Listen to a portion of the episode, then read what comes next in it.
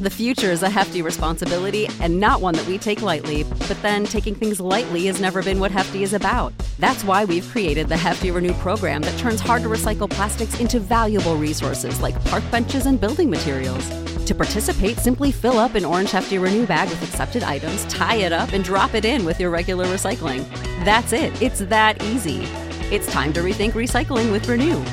Particular valued resources may vary by geography. More info available at heftyrenew.com. Ohio, ready for some quick mental health facts? Let's go. Nearly 2 million Ohioans live with a mental health condition. In the U.S., more than 50% of people will be diagnosed with a mental illness in their lifetime. Depression is a leading cause of disability worldwide. So, why are some of us still stigmatizing people living with a mental health condition when we know all of this? Let's listen to the facts and beat the stigma. Ohio, challenge what you know about mental health at beatthestigma.org.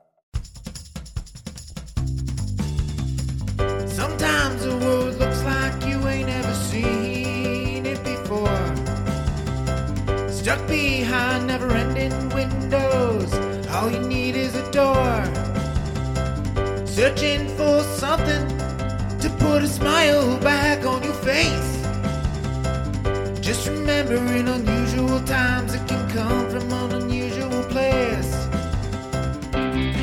You need a partner for the ride. Cause everybody needs a Clyde. So set your worries to the side.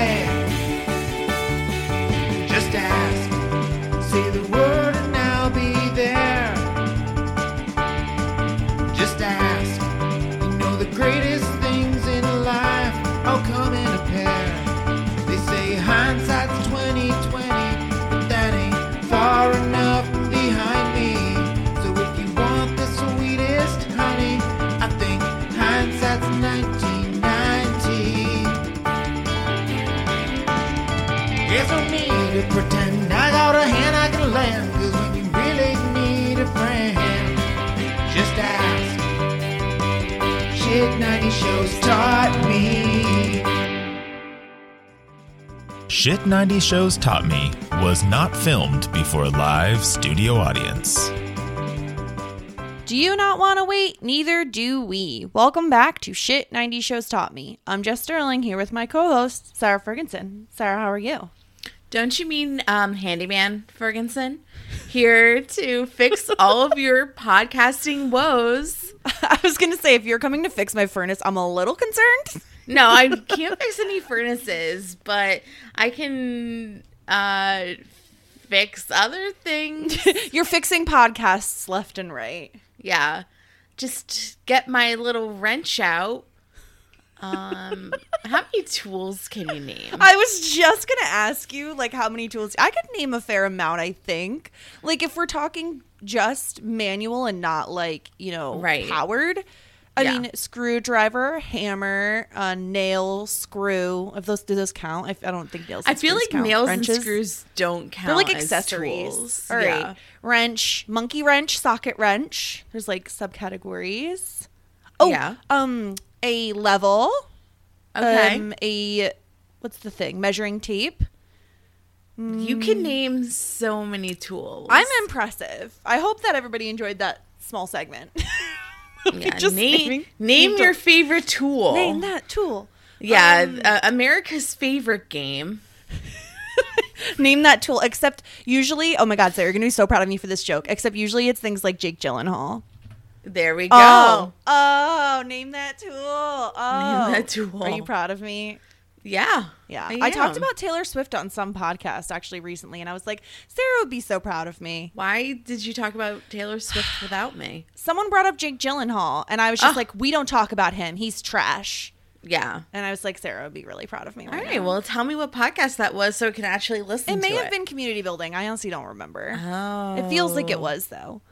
Okay. Um, Well, I mean, just outed myself for not listening to community building this week. There we go. There we go. It's Um, not like I just fast forward to the plugs to hear if my name is mentioned. That's definitely not definitely what I not what do. happens. That's not what I do. Uh, here we are on a Saturday. Yeah, we're recording late this week. I mean, life gets busy, and lately we've been doing dinner with my parents on Thursday nights, which is normally when we record Dawson's Yeah. Creek. So and we've I'm been. not I'm not invited to dinner with your parents. I mean, you would be if you lived locally. I would totally invite you to dinner with my parents if you lived locally. what's served um, at the Sterling residence? Um. Well, this this dinner we had mac and cheese, which was delicious, and we Who had like salad your to mom? start. Yeah, my mom made it. It was really good. Okay. Um, homemade too, not like a Kraft type of situation. nothing Um, wrong with Kraft. Nothing wrong with Kraft. No shade. It's good. I would eat Kraft mac and cheese. I mean, I would too. Like, I remember the taste of the cheese packet with like butter melted in. I used Yeah. to judge the people who used margarine. Like, who are you? Who are those people out there?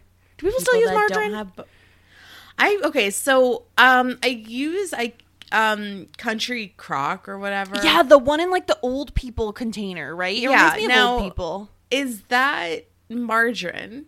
I think so.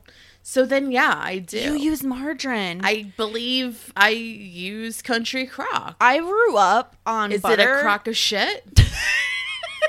I grew up on butter, and so like to me, the taste of margarine just makes everything taste like that. But that's probably just because I I'm butter. We're a butter household, you know. Can't believe it's not butter. I can because it doesn't taste like. Yeah, yeah. But that's not what we're here to talk about. We although we will get we're going to talk about milk because milk gets brought up in this episode. But we're here to talk Dawson's Creek, season three, episode twelve, Weekend in the Country. Yes. Um, I'm excited to get into this one. Yes, I feel as though now this had no right to be a big episode. It is uh season 3 episode 12. Who has like a big like defining episode in like episode but it is halfway through the season, is Well, it not? and I Is there a 24 think- episode season Um, season? I'm gonna look this up right now. But the I- thing is, is yeah. like they do have the rights, and I think it's because they're like, oh, we switched showrunners halfway through, so we really need to put in like a big puncher here on episode 12. But it's so big that we even got a new opening credits. that's fair. We did, and That's we so yeah. weird. So there are 23 episodes in this. Yeah, so we're like So we're, halfway through. Now we're more than halfway through, which it's like no, I don't want to. But now we're more. So it's like, but like, how did we constitute that it was the right time for a new opening credits? I was shocked. I was like, "Are you kidding me? A new opening credits?"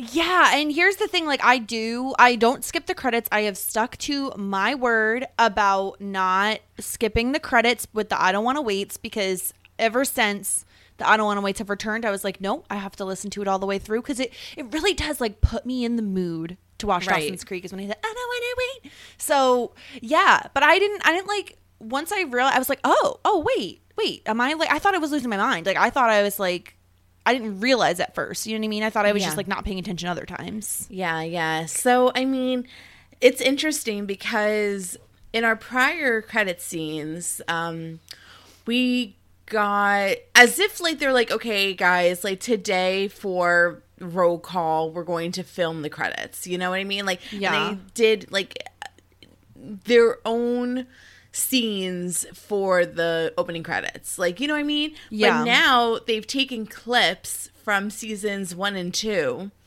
and three and Yeah. inserted it into the credits like a lot of shows do so now we're like oh plus plus new individual scenes that weren't there before so I, it's all sorts of exciting Yeah, there's a lot going on here. Like, and I think this is, I think you're right. Like, this episode is a big deal simply because it's like a turning point for this season, I feel. oh yeah Like, a lot is happening. We'll, I mean, we'll get into all of it because there's a lot going on here. A lot of big moments happen in what you'd think would be a quieter episode.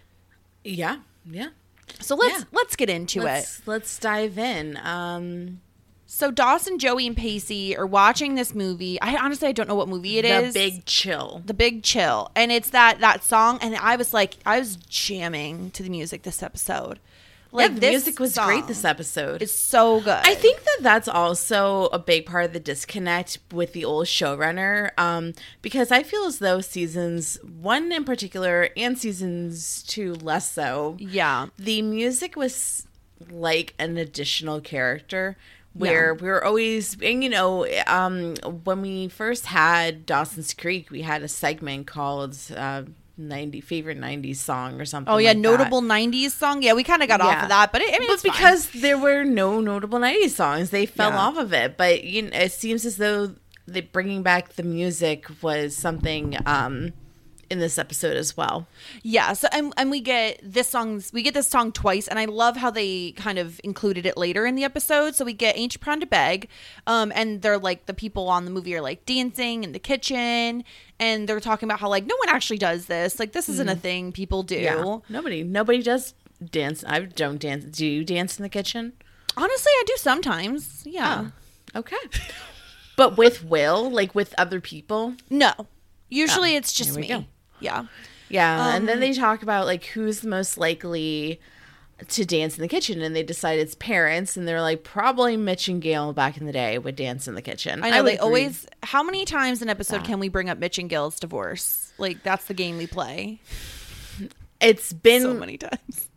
You know like a three episode arc, uh, three season arc. We can't get off of it. I know we have to keep going.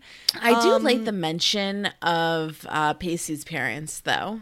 Yeah, we do hear. I mean, we've heard about his mom in like the Thanksgiving episode, but we get a little bit more from him in this episode as well. Um, what does he say? He's like, "Oh, my parents would like never, like you'd never find them dancing in the kitchen or something like that." Yeah, they. He says no. They definitely don't dance in the kitchen. Yeah.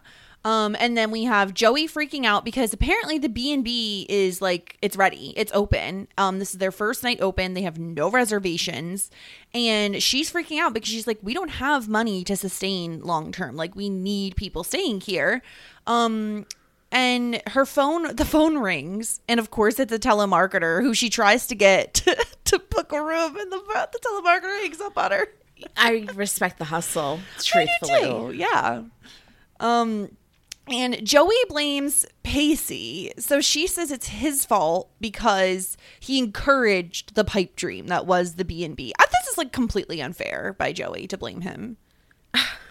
We're just gonna blame whoever's in her direct line of sight. No, it's Basically. ridiculous. I, all he did was get the cops in town to help build it. Yeah, it was her decision. They could have reopened up the ice house. That would have been fine. Rebuild. Yeah.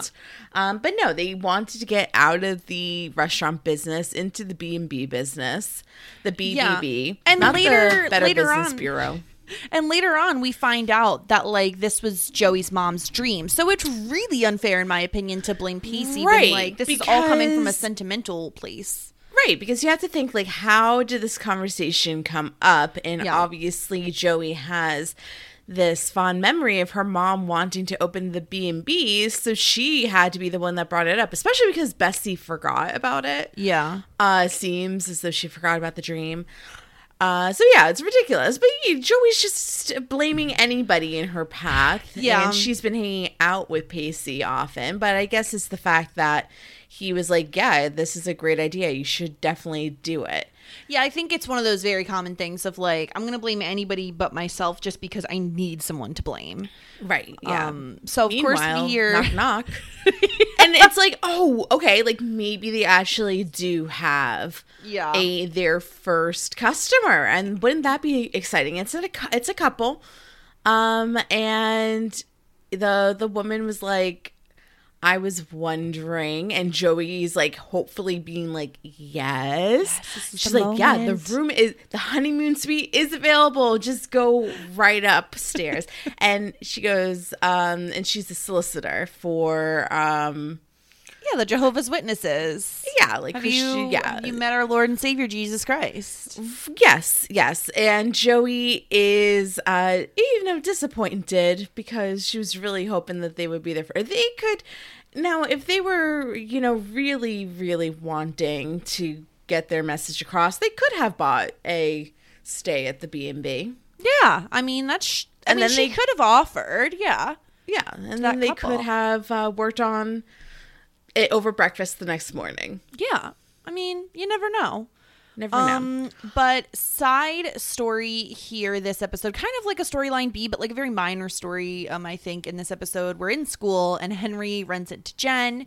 He's apparently been working at Jen's favorite restaurant, um, the Bass, I think is what it's called, or the Base. I can't remember. I wrote it down, but Bass and Base are pronounced the same way, so I don't remember which one it is. If it's Bass, then I would be like, okay, it's the there's enough seafood restaurants in Capeside. that's all they serve. and no additional seafood restaurants need to be opened. And cough, yet- cough. um, if it's the bass, oh no, if it's the base, then it's like, yeah, that seems like oh, a little bit country, a little bit rock, and roll. roll. Yeah. I'm confident it was the Bass.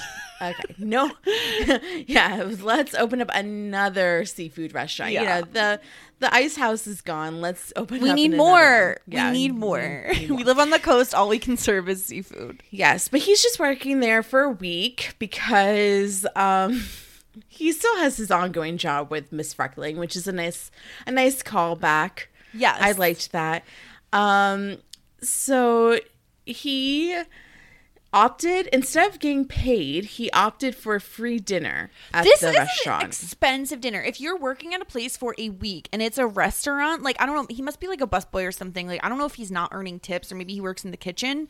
Mm-hmm. But like a full week and you're getting a single dinner, like damn, that's an expensive ass dinner. Right. Like, is this like a Morton Steakhouse situation where it's a hundred dollars per person at It least? must be because it must be if it's seafood. First of all, seafood is expensive, but like upper scale, higher scale, whatever. I hope that they get the surf and turf. I mean, I feel like okay, is it just me or would you feel like Jen is like a vegetarian or something? I think Jen is. Oh, she ate a burger. No, she ate a veggie, a veggie burger. burger. That's right. Maybe she is a vegetarian. But either way, wait, we know that. wait a minute. Okay, Henry is a, a vegetarian, or he likes veggie burgers. or he likes veggie burgers. No, but he says like she's like, oh, I didn't know you were a vegetarian. He's like, You you, didn't ask me. didn't. Yeah, you didn't ask. So didn't ask maybe me. he's like pescatarian. Vegetarians Yeah. eat fish. I think so. Pescatarians eat fish. That's why. Do- it's oh, vegetarians don't eat fish. Vegetarians don't eat fish. well, then what the fuck are they gonna eat when they go there? Um, salad. Why would you spend that much money on fucking salad? I don't think they're vegetarians. I This just think that they like veggie burgers. You can eat a veggie burger I'm not and saying not. yes, but he said he was a vegetarian. Well, sh- he she said I didn't know if You you, didn't were, ask. and you didn't ask. He So she can ask, and he'd be like, actually, no, I just like veggie burgers. We're spending so much time picking apart whether or not they're vegetarians. Regardless, um, he says that they they're gonna go eat there. We know they're not Um, vegans. We know Jen's not vegan because she drinks milk. Yes, we do know that much. But like back then, I feel like there weren't a ton of vegans. Um. So yeah. So I mean, the he- seventies ha- already happened. I think that there probably were a bunch of vegans. Well, they weren't like labeled as vegans yet. I don't know. Dating is a consensual activity. don't you forget? Yeah, so he says that like if she gives if she's given the opportunity to say no, she will say no, so he's not going to give her that opportunity. She's like, "Well, you're not also giving me the opportunity to say yes." And like while I do agree with Jen, dating is a consensual activity, I do think it's kind of cute that Henry is like, "No, we're going. Like this is it." Because Just give the poor boy a date. Like we don't have Yeah. to play this game anymore. this back Like, I and feel forth like is a bit much, it. Jen. He has earned it. I mean, especially I don't mean to say that women, if men like are nice to women, they automatically deserve a date, but it's more of like it seems like Jen is interested, so why not just say yes? She is interested. She like spent the entire Cape Fest like being up his ass. So just say yes. Exactly. You're just now. I feel like at this point she's just doing it to be coy. Yeah, she's doing it to like play with him a little bit, play with her food before she Which eats is- it. Ooh. Ooh, that's weird sounding. Um, Ooh. so, so he says he's not calling it a date because they're just gonna get to know each other. And she says, "Let me think about it." And he's like, "You didn't say no," and he like runs away. He's like, "I gotta go to class. See you later." Yeah, but I didn't say yes. Yeah, We get Andy. Andy is with her iBook. I love this. Yeah. I love this laptop. I don't know why they don't look like this anymore.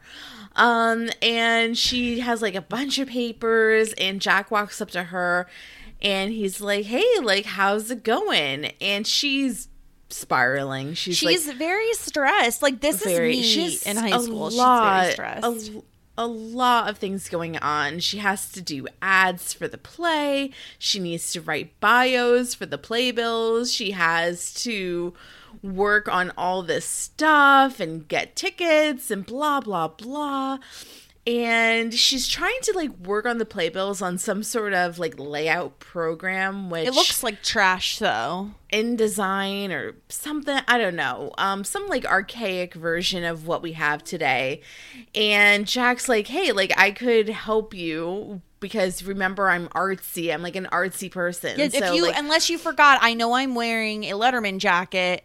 Yeah, um, but, I do still know art. I still like art. And he's like he's like critiquing her playbill like each of your words are in a different font. That does not work.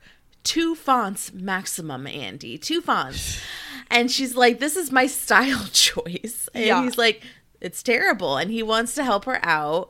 And um then he's like, you know, like you don't have to do this all on your own like you could like nobody would be able to handle this Yeah. and she's like well if you had a supportive family then you could handle it Yeah, and so we hear like this is the beginning of Andy dropping hints that she wants Jack to move home, but Yes. Jack immediately takes it as, "Oh, Dad wants me to move back, and he's working through me. you." yeah Yeah, and so he thinks that like she's being manipulated by their father, and she like gets in a huff and leaves. She's like upset that he immediately is like basically saying no immediately and not, and she he's misunderstanding. And he, this would all be cleared up if Andy just says what she says later in the episode with a you know it's not. Dad, it's me. I miss you. I'm your sister, and I need Right. support as well. But she doesn't. Right. She gets up in a huff and she leaves. if you think about this like andy knows that jack is happier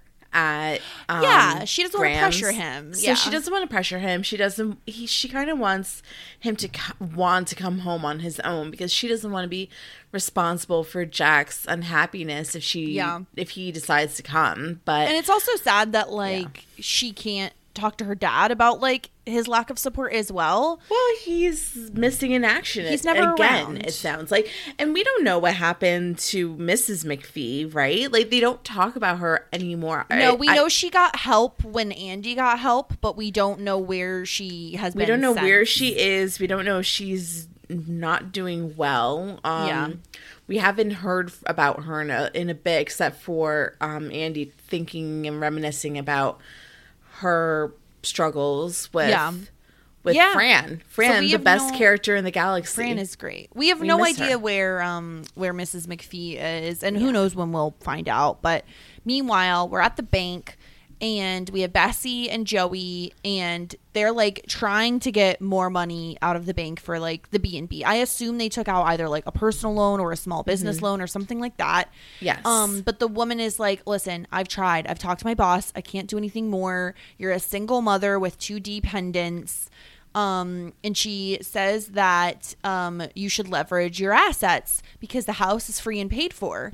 Um, so Bessie gets these applications, um, and you know that then they're they're like you know on the in the car on the way home, and Joey's like freaking out. She's like, "You can't do this. This is our only connection to mom. This house is like the only thing we have. You can't leverage it." Um, and she like this is the part where I'm like, Joey, like realize how old you are and like what you're saying because she's like, you need my approval. And Bessie's like, I absolutely do not need your approval. Like you are a child, and mom put me in charge. Mom left me the house. Mom made me your guardian, your legal guardian. And I do think this is frustrating though because oh, if I'm Joey, yeah, I'm upset. Yeah. Because although Bessie is 26 to Joey's 16, at the end of the day, in only two years, she does get 50% ownership of that house. Well, we don't And know what the like will said. you would assume. I You'd doubt assume, the yeah. okay. I doubt the Potters had a will. Like, let's be real. Well, she had cancer. Like she was prepared. Like I don't know. you'd I think don't that know. they would have some. And also, But- it's interesting oh, that oh, hold on. Actually, just because Dad's in prison That's doesn't I mean that Dad say. doesn't own the house. Well, like it sounds like Bessie does, but like it is weird that like he's in prison. So like, oh, what does that maybe mean for the Mrs. house? Potter changed the will When when, he went away? Mr. Potter cheated.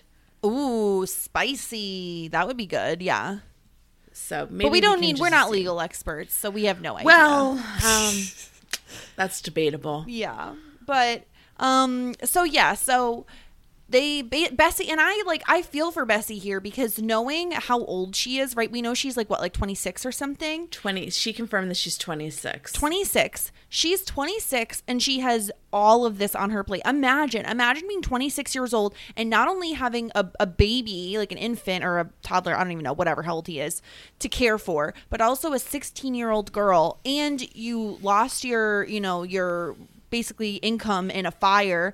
Your partner is away. And like you're left with all this responsibility to handle on your own. I'm not going to discredit Bessie for everything that's on her plate. However, I do think that Joey is not a typical 16 year old, and I don't think it's fair to treat her as such. Because yeah. I think that Joey has held the entire weight on her shoulders, and she's had to pick up a a crazy amount of slack. Um, especially since Bessie had Alexander. And I'm not putting that on Bessie. I'm just saying that, like, I think that Bessie should take Joey's opinion into consideration and not bulldoze her. I don't Yeah. necessarily think te- being 10 years her senior means that she can't she can legally make all the executive decisions on her own. However, I do think that she should value Joey's opinion because I don't think that Joey is an average 16 year old. I Yeah. think that she's had to learn how to grow up really quick. Yeah, and I think like taking in because obviously legal decisions don't necessarily mean everything when it comes to like emotional weight, right? Like Bessie needs to take in, in uh, like into account the fact that this is their home and if they lose their home like they're really shit out of luck and this is like it's not just a house it's a home it's where they their mother lived and like they don't want to leave it. So it's it's a huge responsibility but like at the end of the day they need to figure out a way to make this work whether or not it's taking on a mortgage you know whatever.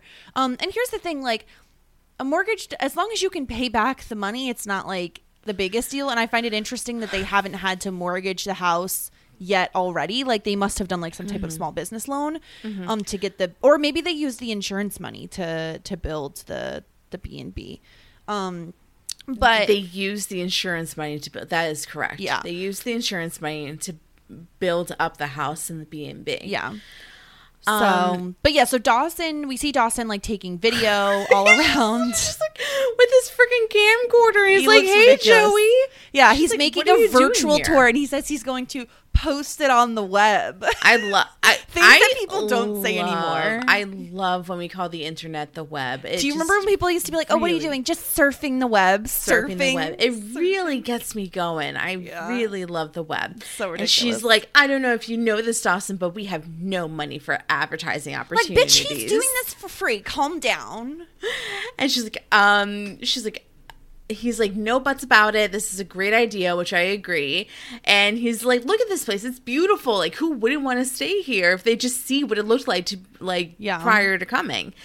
Um, so I guess I guess Joey agrees and he films inside and she's like, you know, Joey, we can try this again, but like look more welcoming. I mean, story of Joey's life. Like, she really does have a case of the RBF. She's like, I do toilets and I do windows. I draw the line at faux perkiness. Yeah, bitch, you're trying to sell this place. You're getting all like high and mighty about smiling for a fucking ad. Come on now. Yeah. Um, Uh, so Pacey, Pacey- comes in. He seems so happy with He's himself. very pleased with himself because he's So he, jaunty. Isn't he the He jauntiest? is. He, I mean, he can be. Um, and he says he exposed the B and B to Frederick Fricky. Um, Yeah. and this is like apparently this guy's a big fucking deal because he writes for a bunch of travel magazines and the New York Times travel section. Um, and apparently Pacey talked him into stopping at the B and B on his way back from Boston, and he's on his way here now. Yeah. Uh good in thought, however, is a lot of pressure and you would hope that you get like a couple of these like kinks figured out with Yeah, get some fucking notice, a big person to come uh, in. And um and apparently like there's not not everything is ready. And she's like this is we don't even have any guests because i guess if fred fricky like showed up and saw that he was, the, only, guest one. here that wouldn't be a good a good thing either. And Pete's like you know what? We have guests. He's like, and come on in, come on down. um, I, love this. I love this. Um, so he introduces his guests as Grams, with who is, um, you know, a God fearing grandmother here to help her grandkids reconnect to the magical Capeside village where she frolicked as a little girl. Yeah, so And- we have Andy, Jack, and Jen coming in Yes. behind her, and they all Yes. have like. Here's the thing: I understand they're like they're they're being kind and they're trying to help Joey, but then stop with your damn requests. An 8 a.m. wake up call. Well, that Fucking- means is that's, Jack? that's justifi- justifiable. that is fine, but Jack is like, "Oh, I need orange juice, freshly squeezed." Bitch, that's a, a little demanding. this is a lot, and Jen just wants black coffee, so like that's Which is fine. that's, fine. acceptable. so we're just saying Jack is the diva. He's being a diva. Is Tropicana not good enough for orange you? juice? Like, I'm sorry. Do you want me to hand pick the fucking pulp for you, bitch? Tropicana is a very good orange juice, and it may be four ninety nine a carton, but it, do- Oh it my. does the deed. I don't drink orange juice, but that seems ridiculous. It's a little pricey, but I mean, if you're doing mimosas, I understand. Get a coupe. Still. Get a Get some coupe. coupes. I'm sorry. Do we need to abbreviate coupon? Is that a thing that's Yep. happening now? yep, the coops Do you call them? Um, Do you call them coupons or do you call them coupons? coupon. Me too. I can't do the cu- coupons. I apologize if that's how you say coupons, but like I can't. Yeah. Coupons. Uh, and he's like, also, um, who we have this couple that used a coupon to um, come here and stay um, for a romantic weekend getaway. And then Gail and Mitch come in, and Dawson's like seething. He's like, What do you mean? Dawson Um, needs to get off his parents' dick Oh my god, for like this was so annoying. This was so annoying. He's So, always annoying. Uh, he's not. He's not always not, annoying, but he was No. annoying me. Jessica, it's okay. It's okay. Um, so then he, Joey, like brings Dawson and um Pacey outside, and they both like just start yelling at him they just instantly. yeah, they just Poor start yelling at Pacey, and he's like, Dawson's like, "Do you think you could have left my parents out of this?" It's like Dawson, And- like calm the fuck down. I love Pacey immediately shutting him down and being like, "It was Mitch's idea to bring Gail. I was just going to invite Mitch, and he Yeah. wanted to bring Gail." Yeah, so he has nothing left to say about Yeah. that. And yeah, and then Joey's like, you know, this is really bad. This is really bad. We don't have it like all figured out. You should have asked me first. And like she's demanding for Pacey to get Mr. Fricky back onto the phone to cancel the entire stay. Yeah. And not only that, but she she does divulge to them about like the whole mortgage situation. And I love Dawson just butting his fucking face into everyone's business and being like, oh, "She can't do that. It's where you live." It's like, "Bitch, calm down. This is not your situation." Well, he's very He opinionated. Really is. And so, then I love how like Dawson, um, like Joey, like ten minutes prior was like, you know, Bessie, like take my opinion into consideration. But then she turns around on Dawson and is like, does the term legal guardian mean anything to you? like she had just learned it that day and then like, like, she just learned it the day, and she's like, "But does it? Because I don't know anything about it. So Yeah, what actually does it that to me?" um, and this is really funny to me because Pacey just tells them about Fricky like 10 minutes ago, and then Fricky is there. We get no notice and no preparation. Fricky No. arrives, and of course, Joey has like an attitude with him immediately. It's like that's not Yeah. starting off on a great foot.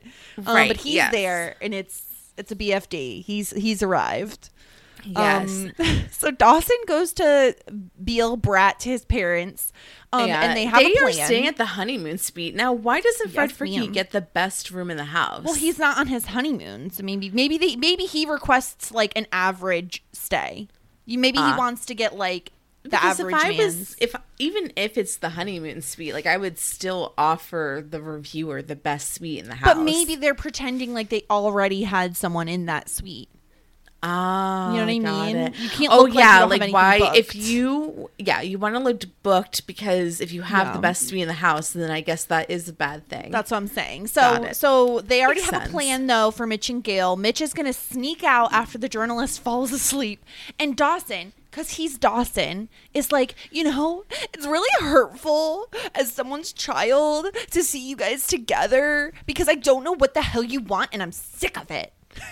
Whatever, whatever. Like, how do you feel about this? I mean, I don't have divorced parents. I don't understand Dawson's feelings, but like, I guess it's a bit wishy washy to constantly be doing stuff like this. But I guess it's it, so he's saying that it is damaging to see his parents act like a happily married couple when their divorce is just finalized.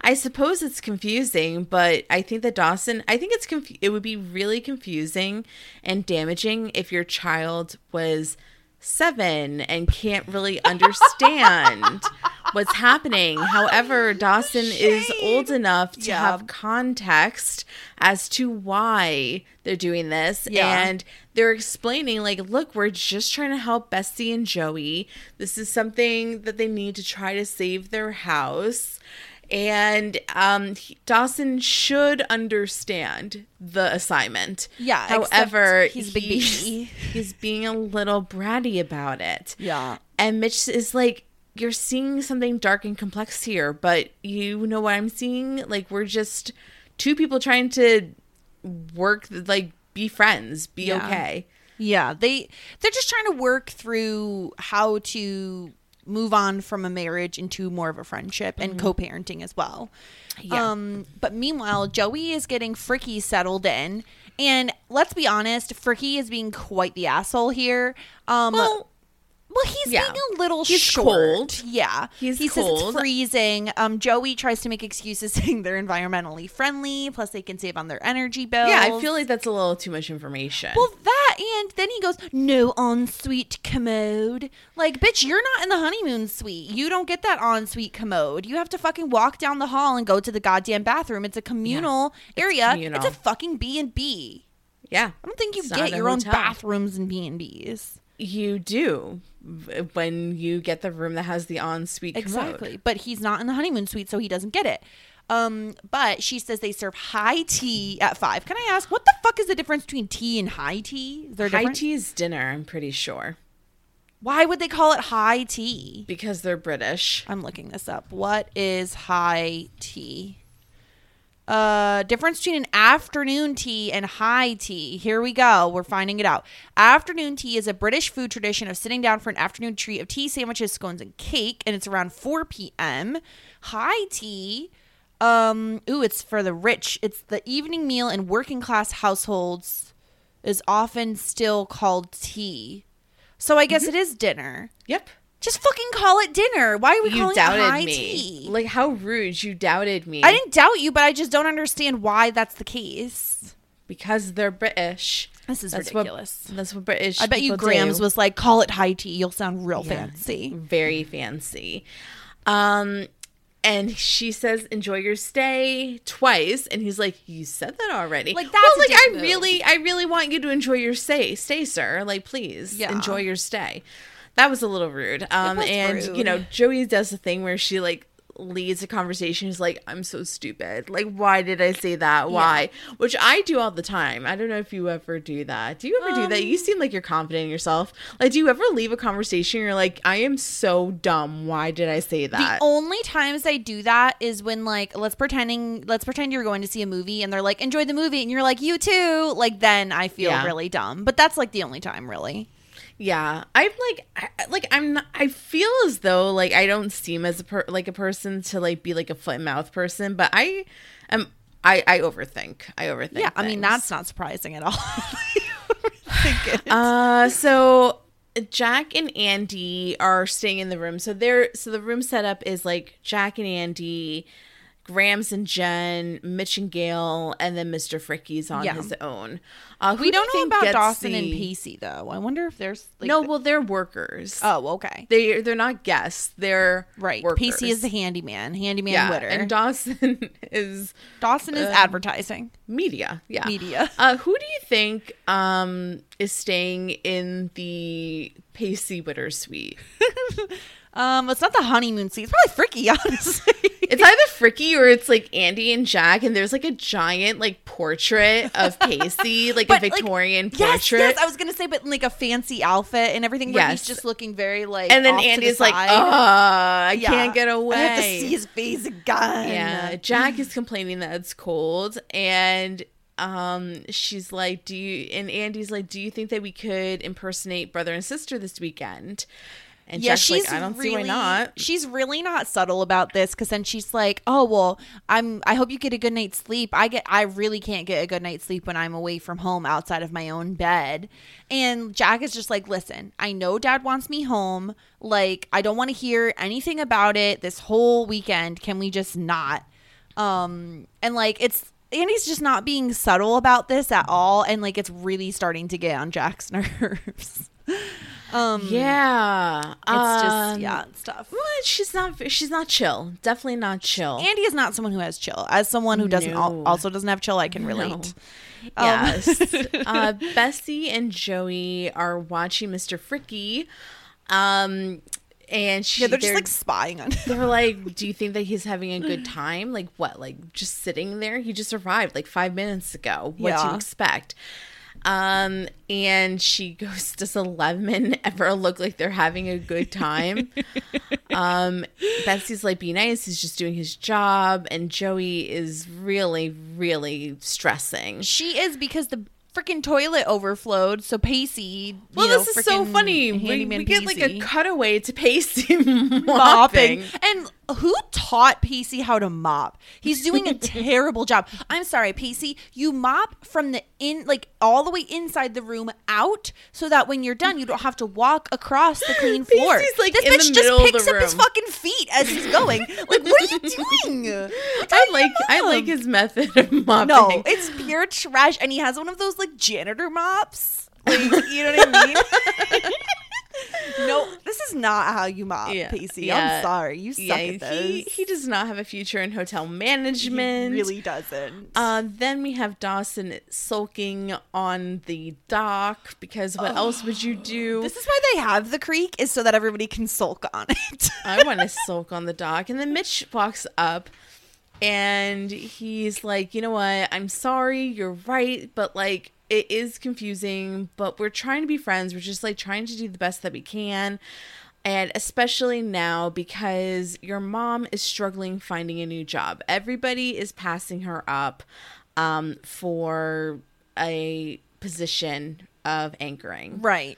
And so like he found he didn't find this out because Gail told him. Like he found out like through mutual friends and like she didn't tell anybody about this. She didn't tell Dawson either. Um and Dawson is like pissed off because he didn't know about it. It's like Dawson, she's your mother, like not your confidant. Like she doesn't have to tell you everything and she probably doesn't want you to worry. But I'm- Mitch Yeah.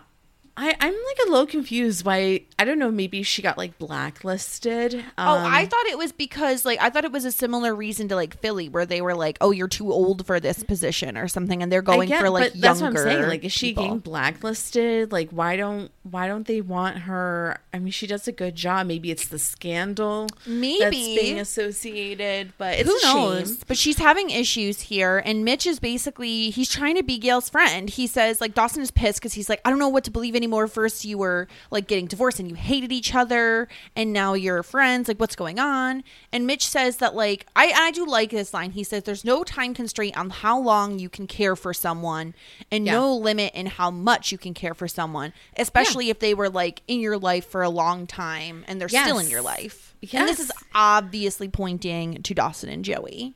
Oh yeah, I didn't even think about that, but yeah, you're right. Yeah, because like they they it's a very and again a much smaller degree. They weren't married or anything like that, but they went from friends to dating to like trying to figure things out to be friends again. Yeah, I very mean, similar been best trajectory. friends since they were young. exactly. And so you still care just because you break Yeah. up with somebody doesn't mean you stop caring about them. Yeah, just because thinking about friendships too, like if you were really close with somebody and you guys fell out, like you still care about them Yeah. as people. Yeah, exactly. So, um, nice little life lesson. I liked this moment from Mitch. I think like it was a good thing for Dawson to hear because he's being a little fucking whiny baby about this shit again.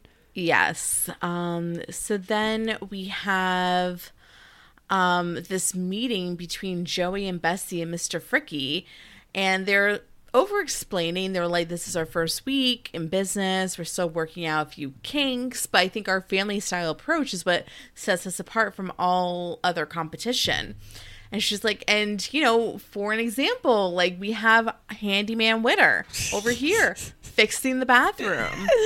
Yeah, yep. And like also, Bessie puts her hand on Fricky's knee. Like, girl. Saucy. Girl, I was doing, like, girl? she's trying to flirt with him. She was. Yeah, and I thought that this was like pretty crazy because I was like, oh, okay, Bessie. And the fact that they were calling her a single mother earlier, I was like, yeah. Uh, okay, so at this point in the episode, I was like, oh, like I guess like her and Bodie did break up. Yeah, on the outs. Yeah. Well, I Yeah. think, yeah, because we'll get to it soon where he's first mentioned.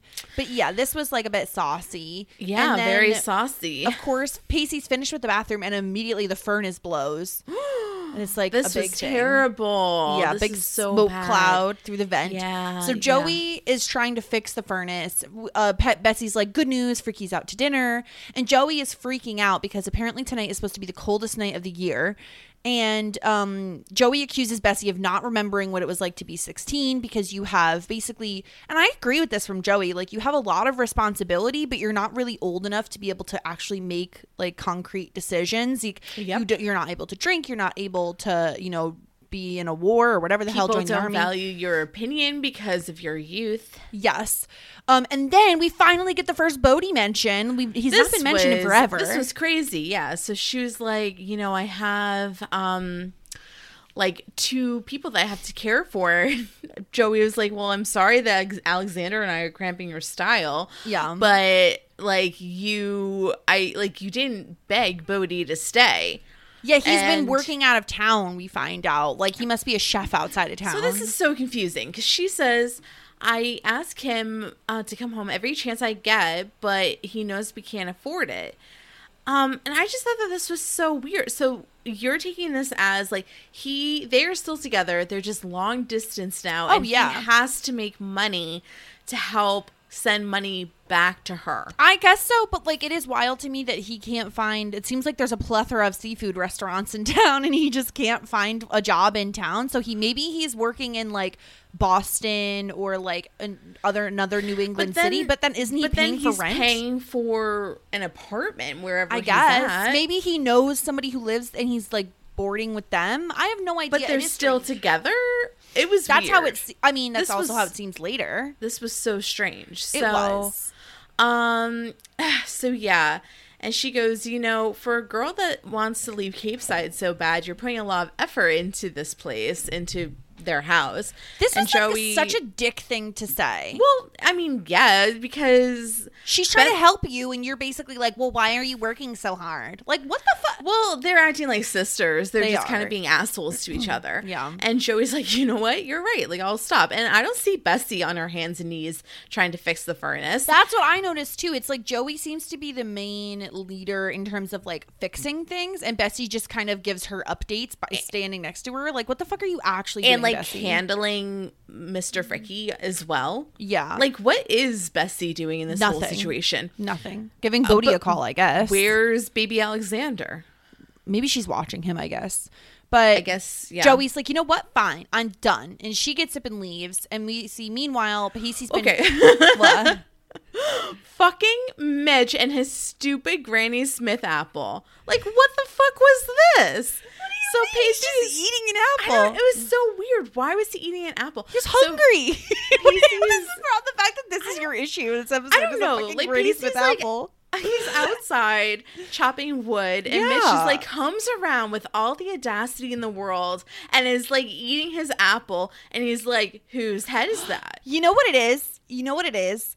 This Yeah. episode, Mitch was like, I'm gonna be Daddy Mitch this episode. Watch me giving out advice left and right. He's like you feeling have himself. No right to come in eating your apple and like interrupting Pacey. He's hardcore feeling himself this episode. Yeah, so like Pacey's like, don't worry if anyone's head is on the chopping block, it's mine. And Mitch is like, why do you say that? And Pacey's like, well, for one, I was the one who said that we should refurbish the old furnace instead of Yeah. buying a new one. And then Mitch takes a bite out of his apple, like I said, with all the audacity in the world, is like, guilty as charged. It's like, what the fuck is this? And it's like, but Yeah. mind your own business. And he's like, yeah, and you're really gonna love this one, but it was my idea to bring Air Fricky down to our little count um our weekend in the country. And Mitch was like, You did?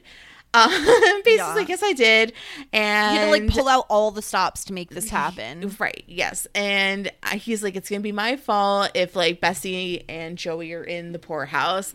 And he's like, you know, I think I think if I were Joey and Bessie, I would consider myself very lucky to have you in my life. Eats apple. This is what. Wait, did he throw the apple Mitch- too? I think. Oh yeah, he does. the apple. He tosses it. Like this is a B and B. Throw that in the trash because it's gonna look like shit if it's just laying on the ground. yeah. Mitch. Don't you throw half-eaten Mitch is apples? like really feeling himself. He's just like, yeah, well, giving out advice left and right, feeling fucking great. Throw my fucking apple, and then he's just. I love how Pacey's like, you know what, the Midas touch. I have the opposite of that. Yeah. Um, Yes. and Mitch Big says, you know, he's contributed a lot of selfless work, and then, and then Mitch. Mitch is just dropping truth bombs and then walking Mm-hmm. the fuck away. He's just like, "Well, Pacey, what makes you care so much?" And we don't even know because we leave the scene, and we're left on that. But nobody does this in real life. Nobody's like, let me ask you a question And that's then an leave. open-ended question and leave. It's like if I'm asking a question, leaves. then I want to hear the answer. You know what this is? You know what this is? You know in those movies when they always like they jokingly have like a big fire and there's like Yeah. then you walk away as you see the explosion. That's Mitch with his apple. He's like walking away, toss the apple, boom, explosion in the It's so background. strange. It's like I've never in my life asked a question and just been like, I don't care about the answer. why don't you think about that? Yeah. Well, that's Like, Mitch's. here's my MO question. here. Why don't you think about that? Yeah. Um, so we so we get a cute moment between Dawson and Gail. They're like pulling down extra blankets. Um, and he apologizes. He said he should have been more sympathetic. Um, the rules of engagement keep changing, and he doesn't understand how they're getting along. And Gail says, like, stuff like this can be really difficult because we're really good friends and we really like each other's company, which makes it even Mm-hmm. harder that we know we shouldn't be together. Um, and not only that, but every single day you're deciding over, it's not happening in one conversation. Every day you're deciding over and over again to not be together. And she also brings yeah. up Dawson and Joey here. So again, I think we're just being reminded of like, okay, Joey, Dawson, Dawson and Joey aren't together. And they keep deciding that. And even though they're close and they're friends and they seem to have rebuilt their relationship to an extent, um, they're still deciding not to be together together every single day.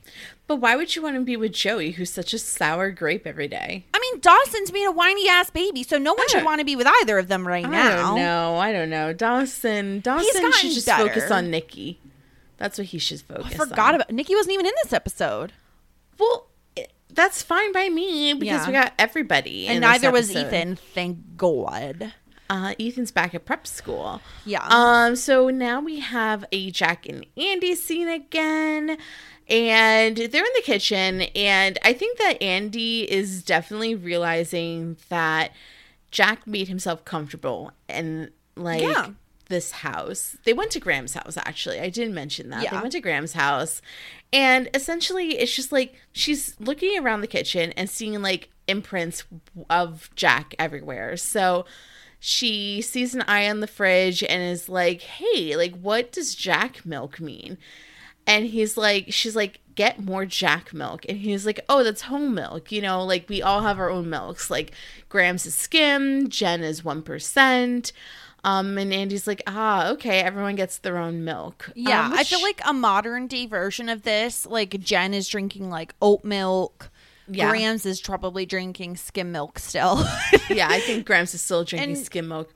I think that Jack is probably still drinking whole milk. maybe, Which is so gross. I- Get his muscles nice and strong Yeah. for We football, oat milk. which is never mentioned. In our house, the only milk we have is oat milk right now. So we only have almond we have, milk. We have oat milk and sometimes we have skim skim milk or one percent. Depends. If I'm buying it, it's skim skim milk. If Drew's buying it, it's one percent. We're usually an almond milk uh, household here simply because it like stays the longest versus like regular milk because we can't go through it fast enough for it to warrant us buying But regular milk. Do you eat cereal yeah, sometimes and you put almond milk in it? yeah, tastes just fine. Okay. Um. So then Andy's like, and um, Andy finds a coffee mug that just says Jack on it, and I she's don't know like, how this is a big inside joke. coffee much? And he's like, no. And then I guess he doesn't drink coffee. So it's And some sh- type of inside joke. Yeah. So then she's like, What is it? What's this about? And he's like, Oh, it's an inside joke, hard to explain. She's like, It's okay. You don't have to. I get it. I mean, like, you're part of a family now. Families have three types of milk and inside jokes. And why would you want to um, move into a big old house that's cold with a man who has no kind of idea what kind of milk you drink or what play you're directing? She's like, You're really lucky, Jack.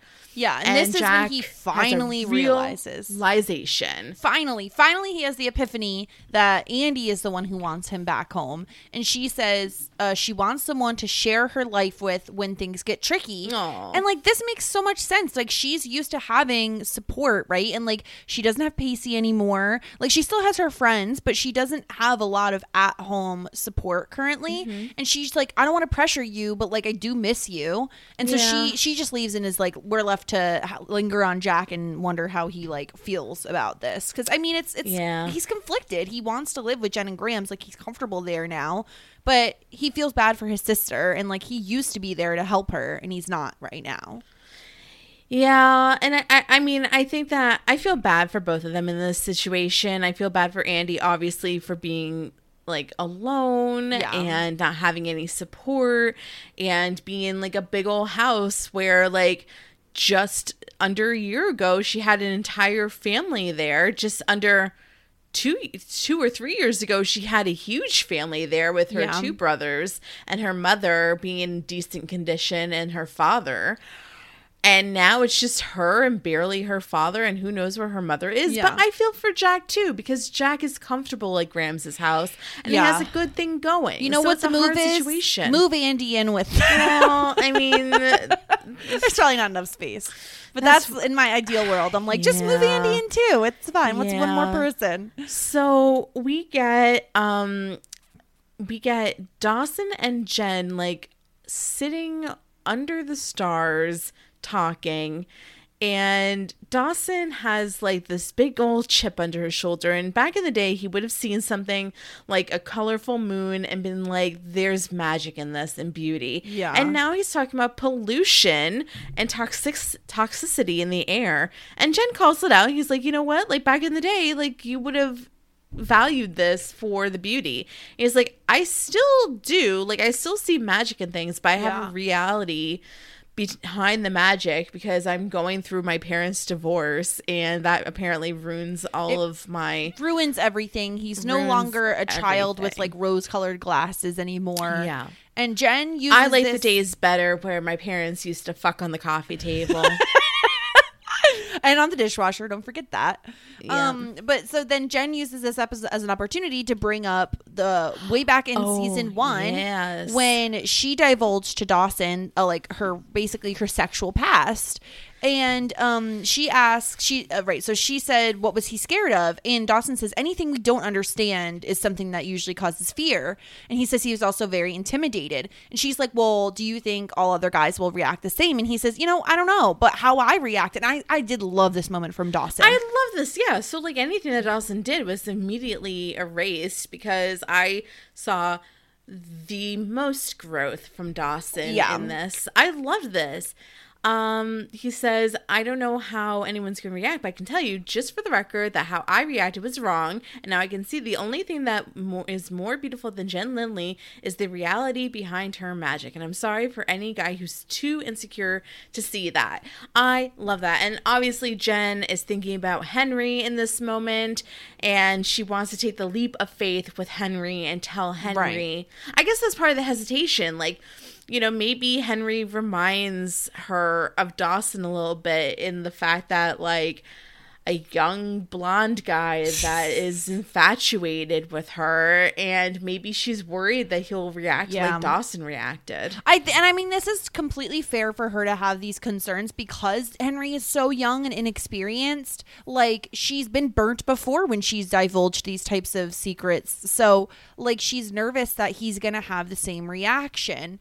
Um loved this conversation, loved the growth we see from Dawson here. He definitely has matured over the last two seasons as much as we call him like a whiny baby and sometimes he annoys us. Like loved this moment for him and I loved how he was honest about like I was wrong. Here's why I was wrong. And any guy who acts like I did is a piece of shit and doesn't deserve you. Yeah, Um, so I amazing. I, loved love that. Yeah. Um, and now we get the moment where I was like, "Are you? This is unfucking believable." We're inside, and the guys are all trying to build a fire, and Grams is immediately like, "Um, this is not going to work." She starts building the fire. Um, this doesn't make any sense to me. She starts, so she says, and I, this isn't incorrect, but she says you got to put the soft wood on the bottom and the you know oak in the middle and hickory is a hardwood it goes on top. Um realistically it's not necessarily about the types of wood you're using. It's more about um is the wood dry? And on top of that it's all about like how the air is getting underneath to stoke the fire. Usually you start off with like some type of kindling and on t- which is like smaller pieces of wood um which catch easier. And usually like you can use like uh, paper newspaper a cardboard anything that's going to like light immediately to kind of light the rest of the fire. So just putting giant logs on a fire and lighting it like Grams does isn't actually going to work in reality. But that is my rant on firewood because this was ridiculous to me. Thank you. That was very informative. Sarah almost fell asleep in that entire rant. Um, I don't know anything about fire. I'm just saying that it was unrealistic the way it happened on the How, show. how often do you build fires? well, when I go camping, I build fires every time. oh, right, but yeah. right, with um, yeah, of course. But Now, of I don't course. use flint or anything, but like No. you know. Um Yeah. so Grams goes into this. The reason Grams knows all this is because she used to build a fire every single night after dinner. Gramps would sit in his chair and read to her. Um he would always fall asleep with his head on his chest and a book in his lap and she says, "You know you love someone when you can sit by the fire and watch them sleep. Love is the hardest of woods. It takes a long time to heat. So Yeah, I don't know why that made me laugh. Like- um takes a long time to heat up but when it does um it's wonderful and then like hickory smells like 46 years of her life um and like this is a very sweet moment and obviously foreshadows what we see later but like i love this from ah! grams i think it's Yeah. very sweet that like this is a thing her and her husband would do like this is like Yeah. a nightly ritual for them very very mm-hmm. sweet Yeah, yeah. And they all go around and start talking about what smells bring back buried experiences or memories for them. For Gail, it's vanilla because Mitch used to work at another fish restaurant. Uh, Franklin Family Fish House, and to cover up cod smell, he would dunk his hands in vanilla. I don't know about this. That just smells like vanilla cod to me. Yeah, I don't know that this is the best move, but I guess it's maybe all he had at the time. Yeah. Um, so this is silly. And then Dawson likes some type of product used for films. No one cares. Jen likes mothballs. Jen's Mothballs story- smell so bad. They do. She apparently she used to go in some storage room at school and like dress in all the outfits. Um, Jack says grape juice because he used to drink it at summer camp, but it was really high C. Uh, Pacey has this cute story about the smell of snow. When he was like two or three years old, he used to like get up on his tippy toes to look out the window. Andy likes the smell of new car because family trips they would always get a brand new rental car.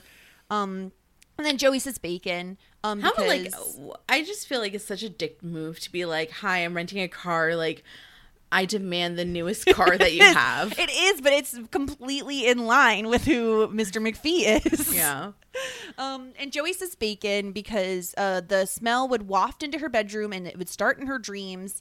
And every Sunday, their mom would make breakfast and she would go out there and they'd talk about school and boys and they would make some fu- like fun shaped pancakes. Um, her mom worked at a bar and she really hated it. And she said eventually she would make enough money to open her own B&B. And so Joey says, my mom didn't get that chance, but I did. So I thought I'd give it a shot. Thank you for everyone for coming and helping us. You're the best fake guests ever. Uh, you, but you can all go home now. And Freaky, of course, is seeing all of this. Um, and Joey apologizes for his experience. It's no five star B and B, but I think my mom would have loved it. And so this is like where we get why the why on why they did the B and B instead of just going back to the ice house. yeah. I think that it's nice that Joey wanted to, um, you know, have a part of her mom with her and open up this B and B and live out her dream. I did like the segment that everybody was going around saying what Yeah. smells reminded them of some precious memories, even though everybody's smells kind of sucked. Um, and I think that I think that's nice to honor her mom by making it be uh, to you know having this B and B. So I thought it was interesting. She didn't have to tell Mr. Fricky to go home. No, I think like Mr. Fricky, get she's just of kind of like done with everything. Everyone's freezing. I think she more of just is like, you know what, everybody can leave. I know you're all cold. Like I appreciate appreciate you all being here, but like I think it's done, right? Um, and then we get flash forward to Joey waking up to the sound of cooking, and of course we hear the um "Ain't Too Proud to Beg" song. Um, and everyone is like dance. All the like teenagers basically are cooking and dancing and singing. Um, I love this. They're like throwing breakfast food around fun. the kitchen. I love my favorite moment in this whole like uh, dance segment was when Jen is in the fridge getting something and like Jack like dances with her. I just thought it was like so sweet and cute. you can't watch this scene without having like a big dumb grin on your face Yeah. because it's just so feel good. It's very sweet. Like, it's like kind of exactly- Joey. Yeah. It's it's great to have like this whole thing where like all the Creek creeps are together. Yeah. There's no drama. It's like what we want to see from Dawson's Creek. Like we didn't like seeing them all separated Yeah. for two seasons and their own little storylines. Like this is what we want. Yeah. And um they're like, you know what? Like get this woman some coffee. Like you did the sleep the bed part, now it's for the breakfast part. Yeah. Um and also, can I? I have one question for you. Yeah. This is supposedly the coldest night of the year, and they don't have any heat. Yeah. And Why is Joey going a- to sleep in a tank top? Maybe did the heat start working? I don't know. I don't think so, because the uh, Pacey talks later about getting the furnace guy. Oh, well then um, to may I don't know. Maybe Joey's a hot sleeper. Okay, that's fair. Maybe. Yeah, she's a hot sleeper. Um, and then you turn around, the the camera moves, and you realize that it's not just the Creek creeps; it's everybody. Yeah. Everybody's still there, including Mr. Fricky. Yep. They are serving Mr. Fricky some dinner The or blueberry some breakfast. pancake. Yes. And um Mr. Fricky is like loving life. He says that the heat didn't work last night. Oh, heat didn't work last night. Um, but this is one of the warmest places I've ever stayed. Oh, and these ridiculous. pancakes are some of the best in the county. Yeah. So Joey's like, this even in the us. yeah, I just want to say like these pancakes are like some of the best in the county, not in the state, not in the country, in the county. Just, just in the county. It's Just- not even a good just in the compliment. county. um, and he's and she's like, "What am I missing?" Um, Yeah, she says she's like Bessie, your pancakes. She calls her, her out right in front of Freaky. She's like Bessie, your pancakes suck. Yeah, comparatively. And then they are like, "Chef, chef, chef," and guess who comes out? yeah, I immediately was overjoyed because I was Bodie. like, hell yeah, bring on my fifty points. Okay. bitch. Now, um, can we just pause down for one second? yeah, Um, just tell me the truth. I did not know he was coming back. I swear Jessica. on eh, look at my look me in the eyes. I'm I swear on everything. I had absolutely no clue he was coming I back. don't I was putting money. you. I was putting money on him actually not coming back because they didn't mention him forever, and I wouldn't put it past Dawson's Creek to just pretend like he didn't exist. And so I truly took him as like a fun pick in our draft, not thinking he would ever return. I like okay, the thing is is that if it was me and the roles were reversed, I'm a lying bitch. I'm not I lying. would have lied to you just gain points and I would have manipulated you. I- I but like you're that, not very manipulative. No, I wouldn't Can I that. can you do a deception check? We've gotten too far down the D and D rabbit hole. I don't even know what you want me to do. You want to roll a dice for what? Yeah.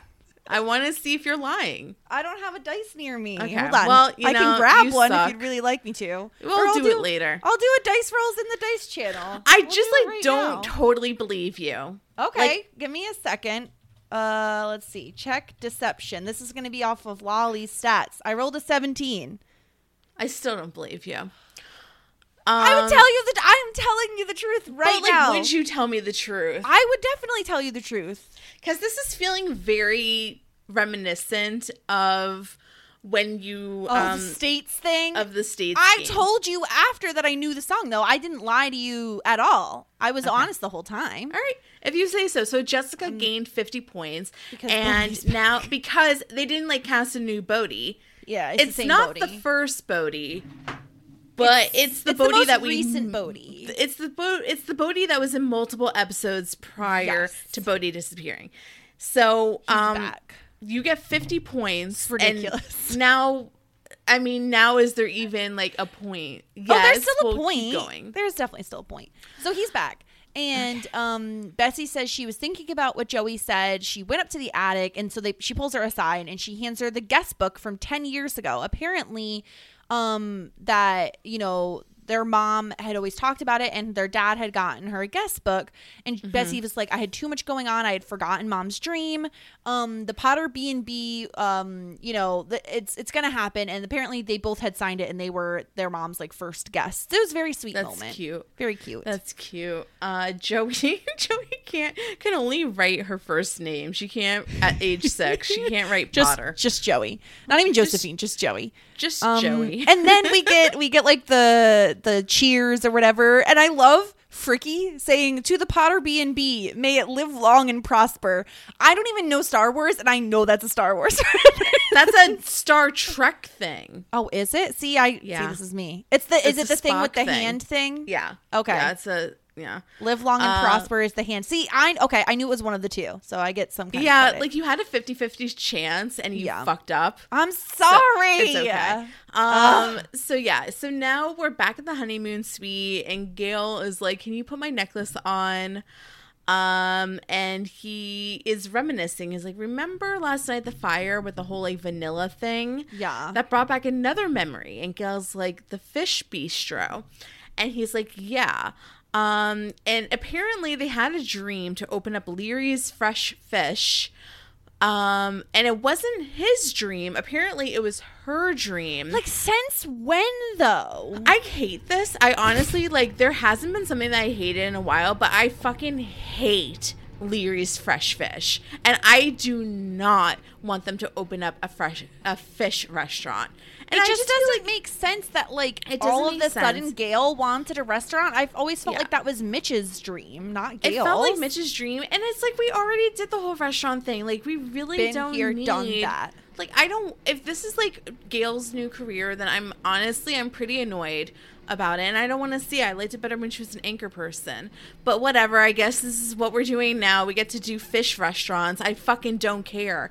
Um, and he's like, yeah, like you know, maybe you should consider your old dream. There's like this place that I came across the other day that's an open location. Why don't you check it out? And Gail's like, that was a long t- uh, a long time ago. That Do you know what I thought it was at first? Because I was gonna laugh my ass off. I was like, "What if What? it's the old ice?" But also, it's just like a a burned location. down property. yeah, and he's like, "Look at it, it's a great spot for a restaurant, don't you think?" I I really I honestly I don't want to do it, but it seems as though uh, we're going back to the crab shack. especially because of the um because of the like montage at the end so um meanwhile jen has shared everything with henry we don't actually see her doing it we get like the after scene of this happening and he's not Oh like God. disgusted he's not self-righteous he's not a gawk and Jen says, you know, boys always react in that way. And he says, I love, I love this moment. He says, whatever you did before makes you who you are now. And so I'm thankful for it. And she's like, who are you, Henry Parker? And we love this. Like, as much as we've given Henry some shit because he can be immature and he can be a little bit whiny, Bland, we love this moment because he. Yeah. Listen, we love men supporting women as they should be supported, Mm-hmm. non judgmental, like him just appreciating who she is for warts and all. Um, Yeah, Like, and love vice this. versa. Yes. I think if the situation was reversed, I would be Jen is of a very open mind compared know, to I know. most of these characters. So, yeah so i thought this was great like i was like oh my i think this did make me like a little a little emotional because it was just nice to see like henry accepting jen's dark myth past Yeah. and not asking questions and not being accusatory and it's nice for jen to have a life experience where she can find a, a person in her life that is not judgmental. So I'm happy for Jen too to have this situation where basically it's the same thing twice that we've seen and see two opposite reactions. Yeah. So I thought that was nice. And you know that she's just like, oh, like this is amazing because like she was setting herself up for him to have a terrible Yeah. reaction and for her to be like, well, I guess we're not going on that de- date because you're a shitty person. Um, because she's been with people like Ty and the way like Dawson originally reacted. Like she's Yep. had Yeah. always, like you said, she's always being judged, even by Grams, a lot of the Yeah. time. And so Yeah. finally have somebody who's not going to judge her, like a very, very sweet moment. Again, like we there's so many good moments packed into this episode that you wouldn't expect. Um, and I I love this as like the lots of nuggets lots Yeah. of nuggets here's another good moment this this made me uh you know verbally yelp uh dawson and pacey are doing something and they um essentially the the the the exciting thing to come out of this is that um, Dawson is very impressed by Pacey. You know, he's made a lot of improvements in the last few years. And, um, you know, you would think you should owe it all to Andy, but in reality, it's not. It's not Andy because you um because they haven't been together for a while. Yeah. And he's still like a good upstanding guy. Yeah. And he's like, I asked you to do something for me. I asked you to take care of Joey, and you really went above and beyond the call. I mean, you really did something special for her, and I'm glad she has you. And I was like, yeah, like, okay. Yeah, because we You're get like the what is it? The lady doth protest too much. Where like Mm-hmm. Pacey's like, listen, take her back anytime. She's way out of my control. She's like She's so annoying. Like he- very mouthy. Yes, he goes over the top about like everything about her. Um, but this was really nice a, mom- a nice moment for Pacey because while I think Andy like set him on the right path in that like she showed him a part of himself he didn't know existed, like he didn't know his potential or realize his potential until he started dating Andy. It's really nice that like beyond that, he has continued on that journey and like he really does if if nothing else, Pacey is an amazing friend, an amazing support for somebody else. And so like love seeing that for Pacey and I love this little nugget of like oh like this is not gonna end well. Um, but then like I, I I just love it. I love and we know it's like Pacey, the way he treats Joey is like a grade school crush, you know, like, oh she's icky. Yeah. Um, very, very cute. And then we get another like heart wrenching scene. Okay, this like sent me over the edge actually. Um, so Gr- Graham and Jen, uh, they come out. They're like in a good mood, and they're like, "Oh, good, you're here. Like you can carry your bags." to Very Jack. cute. uh, and Jack's like, "Look, there's something that I want to talk to you guys about. Like, I don't want you to think that I haven't appreciated everything that you've done for me, but Andy needs me, and I'm going to go home." Um, Yeah. and I just it just makes me sad because he was really treated beautifully at Grams' house and he found himself a home and he felt like it was a safe space and it was comfortable. But he has to sacrifice his own happiness to be there for his sister. And he loves his sister. Of course he's going to do that. But my heart does you know, hurt for him because he's going into a place where he's not as comfortable and he hasn't Yeah. found that home life. And yeah, like of course, when I first watched this, I was like, "Oh, like please, can like Andy just go to Grams' house Yeah. too?" Because it it just feels safer there. it's a safer environment, but like I just think it's unrealistic to ask Grams to take in another kid when there's a perfectly fine Yeah. house for them to live in, even Yeah. if the support system isn't as great. But like, I love the line of, you didn't just offer me a home, it was the act that reminded me someone cared about me, even when I mm. didn't think I deserved it. And now Andy Mm. needs to be reminded of that. I don't, I don't. It, it's terrible. I really don't want Jack to leave. I just, No, and it's it's like and it's almost like a gut punch because you know Jack apologizes and then Jen is just like no, like go home, and they all just have this like hug where like Jack is in the middle and the women are just like surrounding him and they're supporting him and like yeah, I just I loved this moment. I think we needed this. Like I think we couldn't just have Jack like up and move out. Like we needed the closure of like Yeah. you know, putting a bow on his time at their house. It is good closure. You're right. It is great closure. And I think like this isn't the end of like the Jack and Jen friendship. Like I'm assuming that Grams is gonna stay in his life as a support system and, and all of that, right? Um, but I think this is the this is the selfless move that Andy needs his help. Um, and I'm you know, I think it's not lost on me that, you know, she had a lot of issues in the past and like he doesn't want her to spiral in that way again, you know? Like he needs to be there for her. Um and I think that with her in a good place mentally and emotionally i think they they can be each other's support system and maybe it's not the same as having an adult there or like around or supporting you but it's it's still your family. And so i really like this move by jack. It makes me love him so much more as a character that he's willing to do this for andy. Um and i love that jen and grams also are supporting him in it as well. Yeah. Yeah. It it really does make me sad. Uh the end of an era. It is, it is, but they need to go home. I like I just like keep thinking like with the line Jack go home, you know what that makes me think of? Hook. oh Go home, Jack. Go home, Jack. I can't like whenever they said that those lines, that's just what I thought of. yeah Um uh so we get uh Pacey coming in yelling for um yelling for Joey and he finds that Joey is asleep on the couch. Um sleepy girl can't wake up. No, I I love how in every movie or television show someone is like screaming for someone else and they don't wake up and on top of that there's never they're never properly covered by blankets and so the person always has to cover them with a blanket every single time. Have you ever tucked in Will? Um like jokingly, yeah, not like seriously, not like he's has doesn't have a blanket on and he needs one. No. Yeah. Yeah. I don't know. Have you?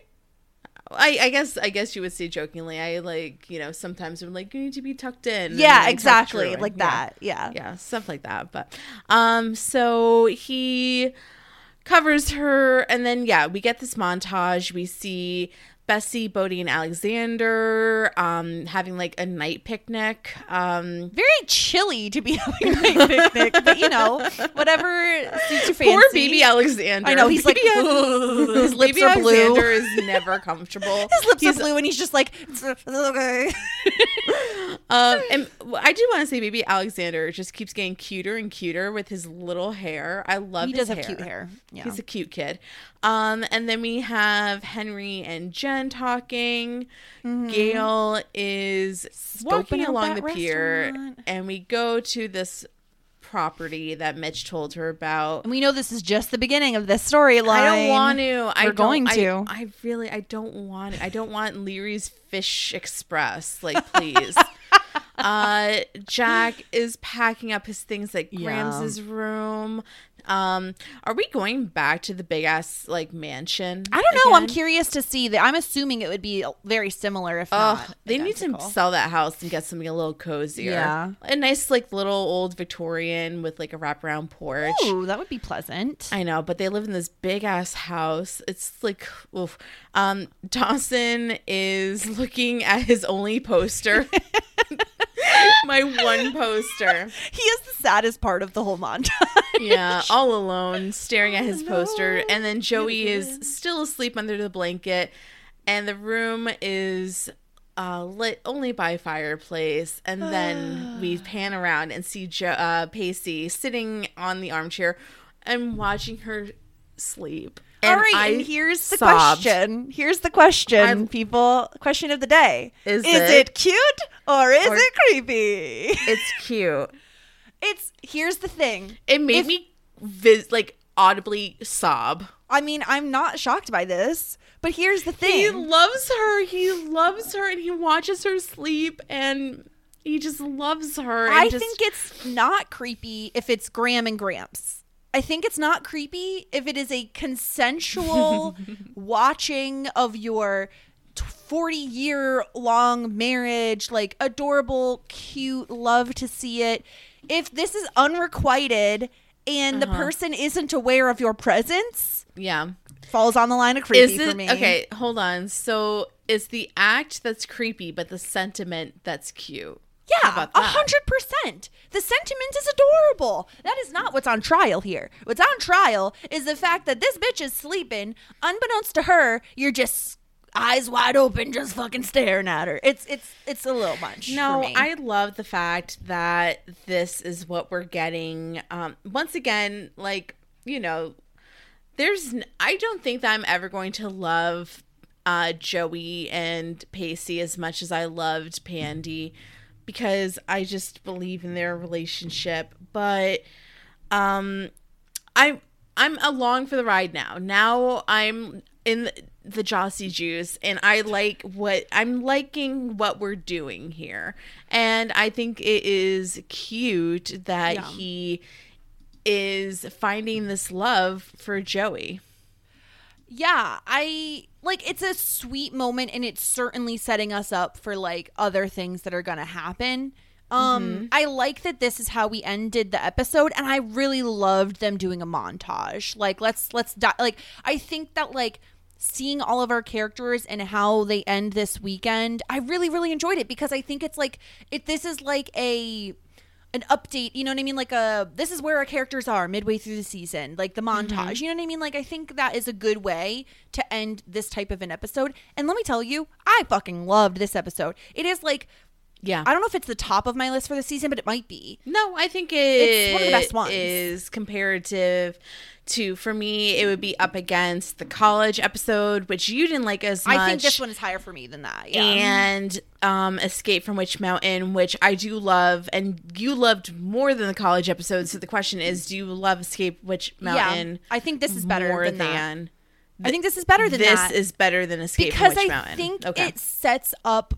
I think it's like it's very important to figure. It it's a very important episode it sets up a lot of stuff and on top of that it closes the loop on a lot of stuff Yeah. and there's a lot of very important scenes for a lot of characters in this one episode like i just think like it's it's an important episode and it's there's a it's a lot of good moments and a lot of like heartfelt like i love them them just sitting around a fire talking about what memories come to them their minds when they think of Yeah. smells like i think it's like a nice sentiment a nice moment Yeah, I was trying to think of like what sense trigger memories for me. and I couldn't think of anything that popped off my mind. I think it really is something that when you're in a situation and you smell something, you're like, oh this "Ah, reminds me of yeah Except Well, for knew- like Abercrombie because you can't ever forget that smell. I I knew this was a thing. Like I know that like scent is um the strongest um the strongest Memory receptor. Yeah.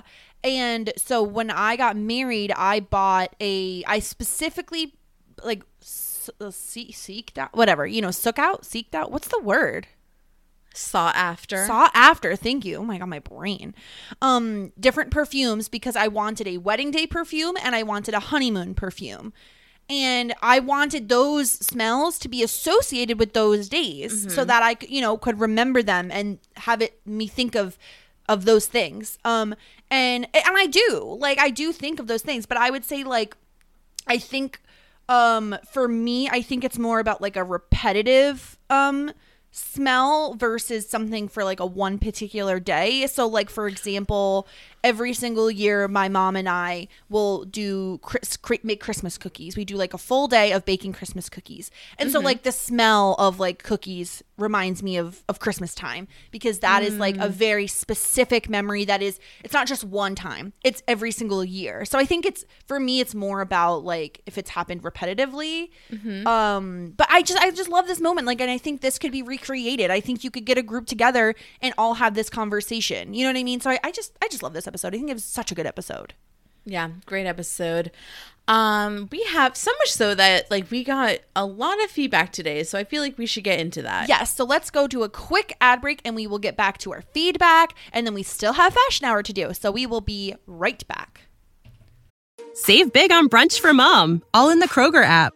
Get 16 ounce packs of flavorful Angus 90% lean ground sirloin for $4.99 each with a digital coupon. Then buy two get two free on 12 packs of delicious Coca Cola, Pepsi, or 7UP, all with your card. Shop these deals at your local Kroger, less than five miles away. Or tap the screen now to download the Kroger app to save big today. Kroger, fresh for everyone. Prices and product availability subject to change. Restrictions apply. See site for details. All right. Should we start out? Do we want to start out with a voicemail from Kimmy? Yeah, let's start out with uh, Kimmy's voicemail. Let's do it. Hi, ladies. Ah, the world is right again. I am back to hating Dawson and not defending him because somehow he made this outpouring of love for Joey about himself. It's his specialty. He and his mom have matching cras- crusty cascading bangs this episode, and I can't take it. I'm with Sarah. Dawson is going to die a virgin. Vendalamine, Vendalamine is the smell he loves to remember. Also, he looks like a toe. But enough about Dawson. I just want to be near Pacey Witter, breathe the same air, be in his ether. And these people are just taking my guy for granted. I mean, come on. Even Bessie is like, Where is my free labor?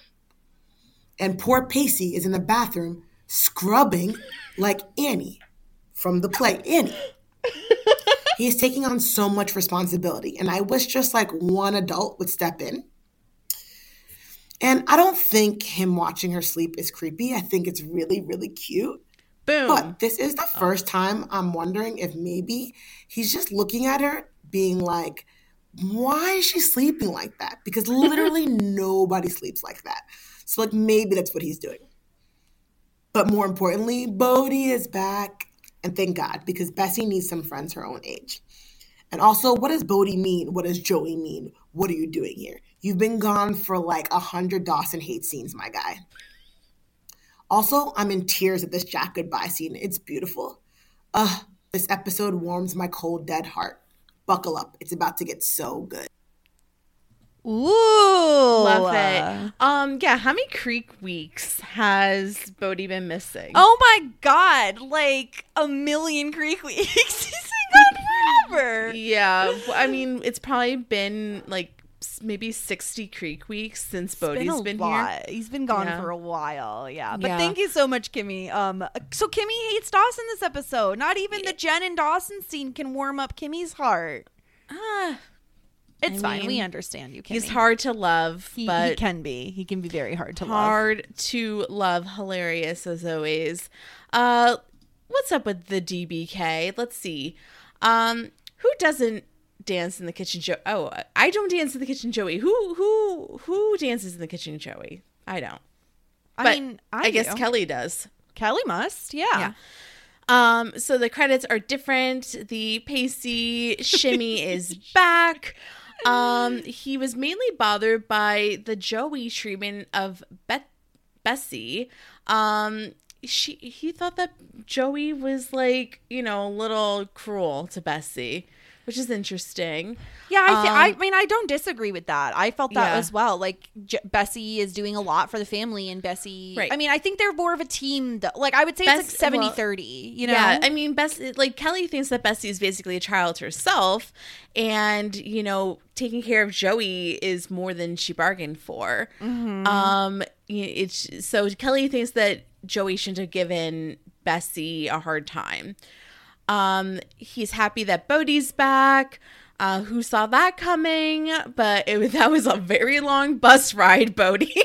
that because that was the last time we It heard was. was. like, oh, Bodie's like taking a bus. Yeah. Um. Anyway, till next time, ladies. Um. Yeah, I wonder if like Bodie was like, I'm going to get on this bus, and like next thing he knew, he was like busing all over like North America. He's Yeah. like, no, like I have to get back home for my son's birth. Like you don't understand. I know, I know. Oh my god, he's so right though. Um, Stefan says mainly he just he has uh, like glowing remarks for Pacey. We all need a friend like Pacey. He'll do anything for his friends, even at his own expense. Plus, he's just fun. Like I don't, I don't is disagree with this. I think MVP is is certainly Pacey this episode. If we were giving out MVPs, I think Pacey earns it this episode. Oh, one other thing Stefan wanted to disagree with me on, which I, I invite disagreement. I appreciate it. He thinks poles first when camping. And I, here's the thing I agree if you're working on the tent with somebody. But I think poles first, if you're doing it alone, is a fruitless endeavor. I think if you're doing it alone, you need to do stakes first. I have still no comment about it. Apparently, I'm just really showing my cards. I don't know how to start a fire. I don't know how to pitch a tent. Yeah. Um, so just suck in on all levels. That's what I have to say about that. Uh, Temmie, Temmie, what's going on?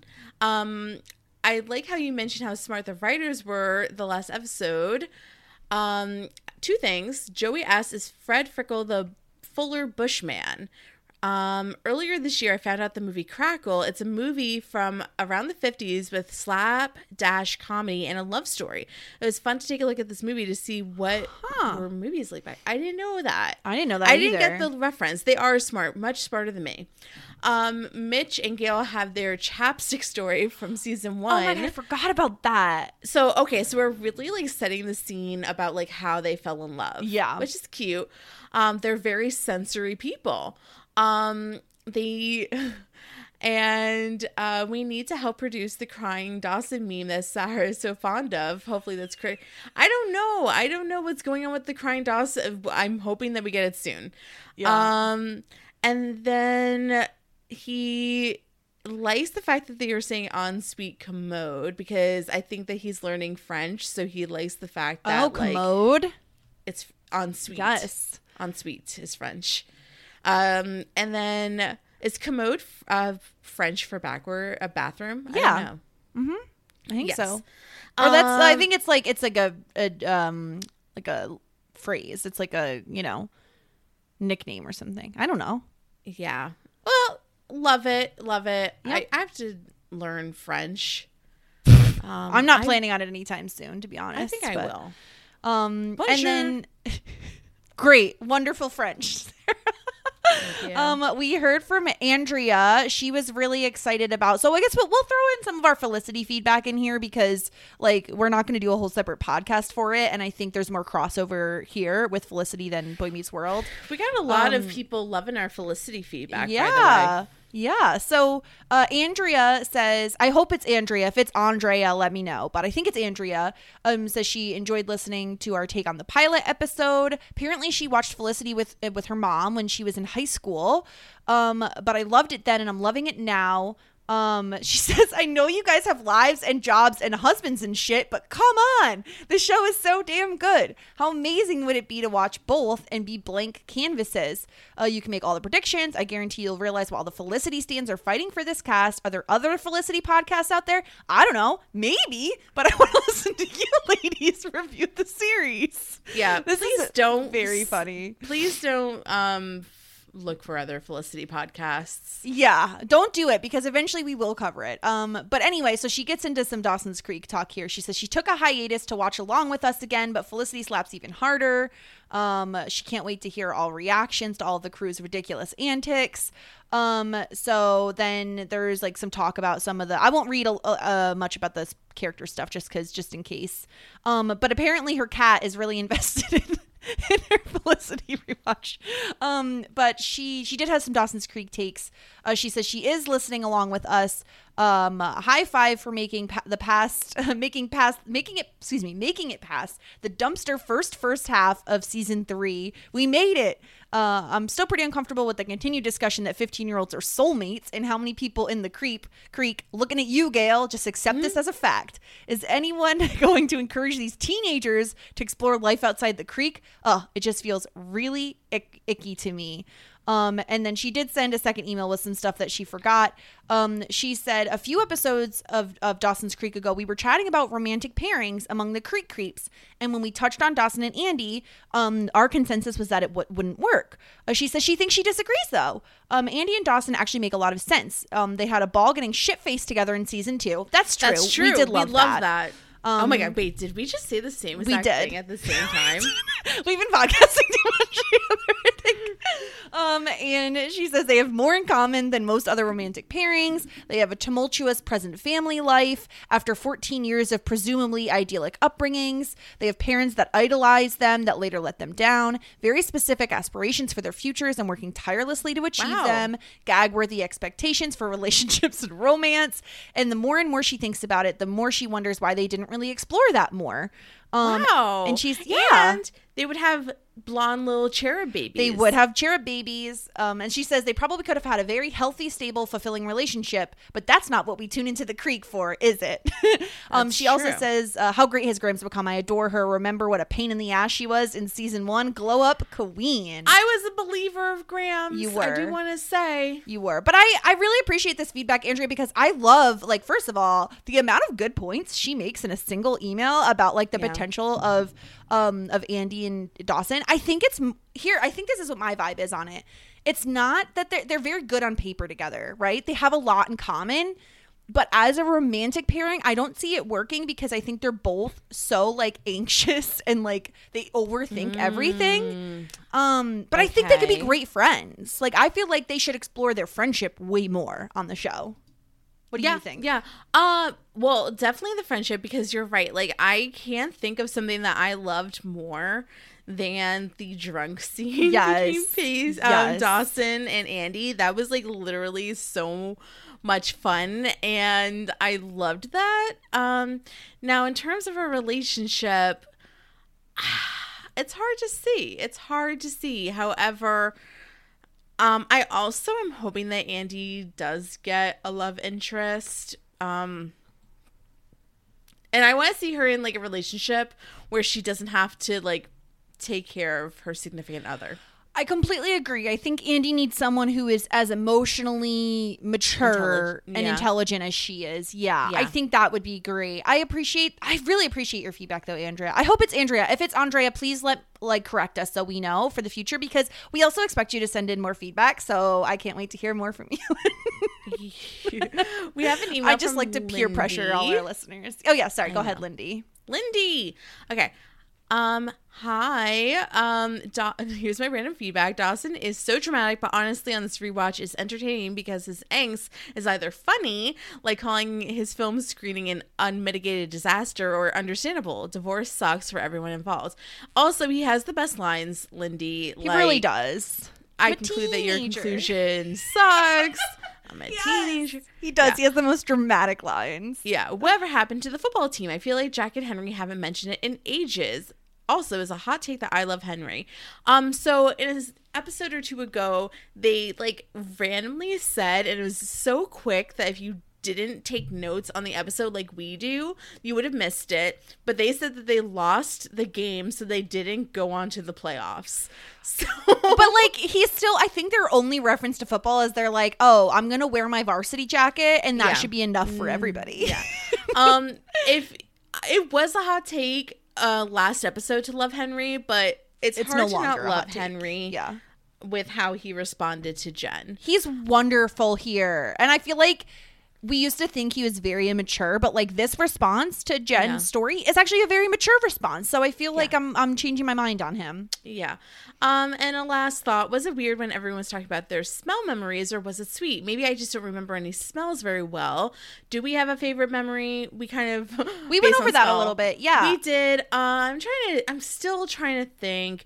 I mean i can talk to you about what my favorite scents are. I love cinnamon and i love masculine smells like a mahogany teak wood or men's cologne um i'm kind of thirsty in that regard I'm much more of a um like a food smell person, so my favorites are like vanilla. I also love cinnamon. Um and I also like in the spring I I tend to lead more towards like berries, um like those types of, like fruit fruity smells. Um apple is another one We're for me. opposite because i don't like any sweet or Yeah. like food smells like i don't i don't like that at all Yeah, and don't I'm not like big on masculine vanilla. scents. The only place I would put like those types of smells is like I like a clean linen like in the bathroom. But like Oh, that's yeah, the I only place I would use that smell. Right. I also like spa smells or s- I guess if food, I like I I go more towards like citrusy. Yeah. Um, like clean. I do like the laundry smells, but typically my I I gravitate towards like I want to I want to live in a room where I just feel like there's a hot, tall man in my room. That's the room that I want to live in. As long as he's not a murderer, I'm also on board for this. Um, yeah, that's very So funny. But thank you so much for your feedback, Lindy. It was wonderful hearing from you. Yes, thank you, thank you. Um, for everyone's feedback, you can send in feedback at shit90spod on Twitter and Instagram. You can email us www.shit90spod at uh, gmail. Well, there's no, there's no, uh, I just, there's no both. wwws. What's an email address? Uh, shit90spod at gmail.com, or you can uh, send it in at www.shit90spod.com. Yeah, send us in a That's a voicemail. We'd website. like to hear your voice. Yeah, on the web. Um, on the on the web, we're gonna surf the web. Um, do you want to hear what next week's episode's name is? Oh, yes, please. season three, episode thirteen, Northern Lights. Oh. I would love to see the Northern Lights. By the way, Will and I were just talking about this last well, night. Well, I was in Iceland and we went in the summer. So instead of the northern lights, we got the midnight sun. Is it beautiful? It's daylight at midnight. Oh, Rage I thought it was like a thing. I thought it was like a name for a thing. Never mind. No, like it's midnight and all of a sudden it's still daylight and you're like raging on the streets of Iceland. You're like, sun doesn't go down, Oh we don't stop partying. Amazing. Um, but no, um, Northern Lights are gorgeous. I have no clue what they're going to be up to. Um, maybe that they're maybe they're going camping and they're gonna try to see the Northern Lights. Um, that would be fun. I'd be into it. Yeah. Shall we get into the fashion of the hour? Yeah. Um, we're gonna start off. Remind me, are we in the '90s or are we in the 2000s on this show? We're in the 2000s, right? So I forgot. Oh, I forgot to write down the, name of the new okay, one. so Read you it. we are doing the Elle Woods Fashion Award for Fashion Excellence. Amazing. Okay, so first up we have Joey. This is like in the very first scene. Um, and I got to be honest, the main reason I chose this is because of her French braid girl. Everybody did a French braid in like the 90s and early 2000s. Um, so she has her hair braided back in one French pl- pliet. Is that what they used to call plait? Plait. plate, plate. Plate. Is it plate? I've never know how to pronounce P that L word. A I D. Okay. Um, and she has on a red long sleeve shirt that has like a little V neck in it, and it has these little like gems, which I also remember these little beads that um like kind of line the top of it. And then she's wearing just like some plain mid wash denim jeans. What do you think of this outfit?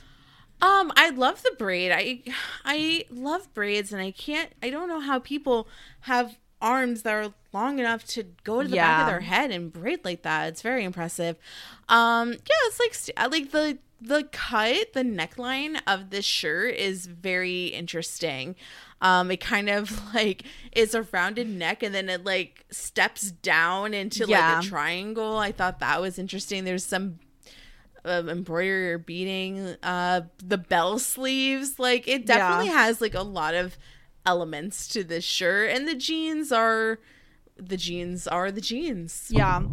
Um, this next outfit was one that honestly blew my mind when I saw this episode, and I was like, I don't know what the fuck is going on with half of this outfit, but I she need to looks include it. like she this is uh okay you describe It's it It's bad. Um, where Joey is sporting um a long sleeve kind of sage green top.